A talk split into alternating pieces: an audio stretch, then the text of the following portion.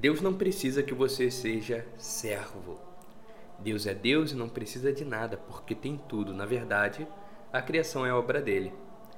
Você já ouviu a história do pregador que servia e do pregador que adorava? Vamos lá. Havia dois pregadores muito famosos no mesmo retiro de vários dias.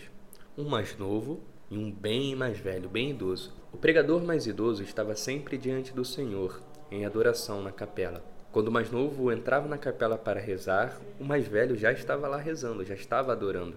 E aí aconteceu que o pregador mais novo começou a acordar mais cedo. Quando chegava à capela, o mais velho já estava lá em adoração. E ele fez isso por mais dois dias, sempre acordando mais cedo.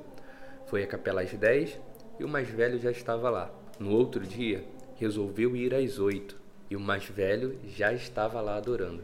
No terceiro dia, ele acordou às seis horas da manhã e foi direto para a capela. Não rezou, não comeu, não bebeu água e nem foi ao banheiro.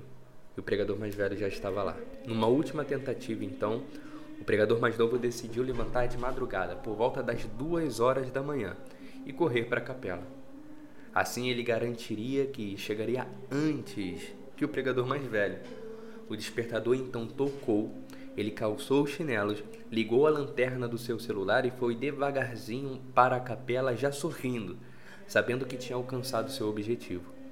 Chegando à capela com muito sono, abriu a porta, acendeu a luz e se deparou com o pregador mais velho ajoelhado, adorando ao Senhor. O pregador mais novo ficou muito frustrado, não se aguentou, se aproximou do mais velho e perguntou assim: Por que você está aqui essa hora? E ele respondeu: o Senhor me chamou a fazer vigília em adoração a noite inteira. Viu? Deus não quer competidores, serviçais, pregadores, catequistas, coroinhas e coordenadores. Ele quer adoradores em espírito e em verdade. Eu quero te fazer uma pergunta. E você? O que escolhe ser? Conta pra gente lá no Instagram, arroba tenda.do Senhor. Fica com Deus e até o próximo episódio.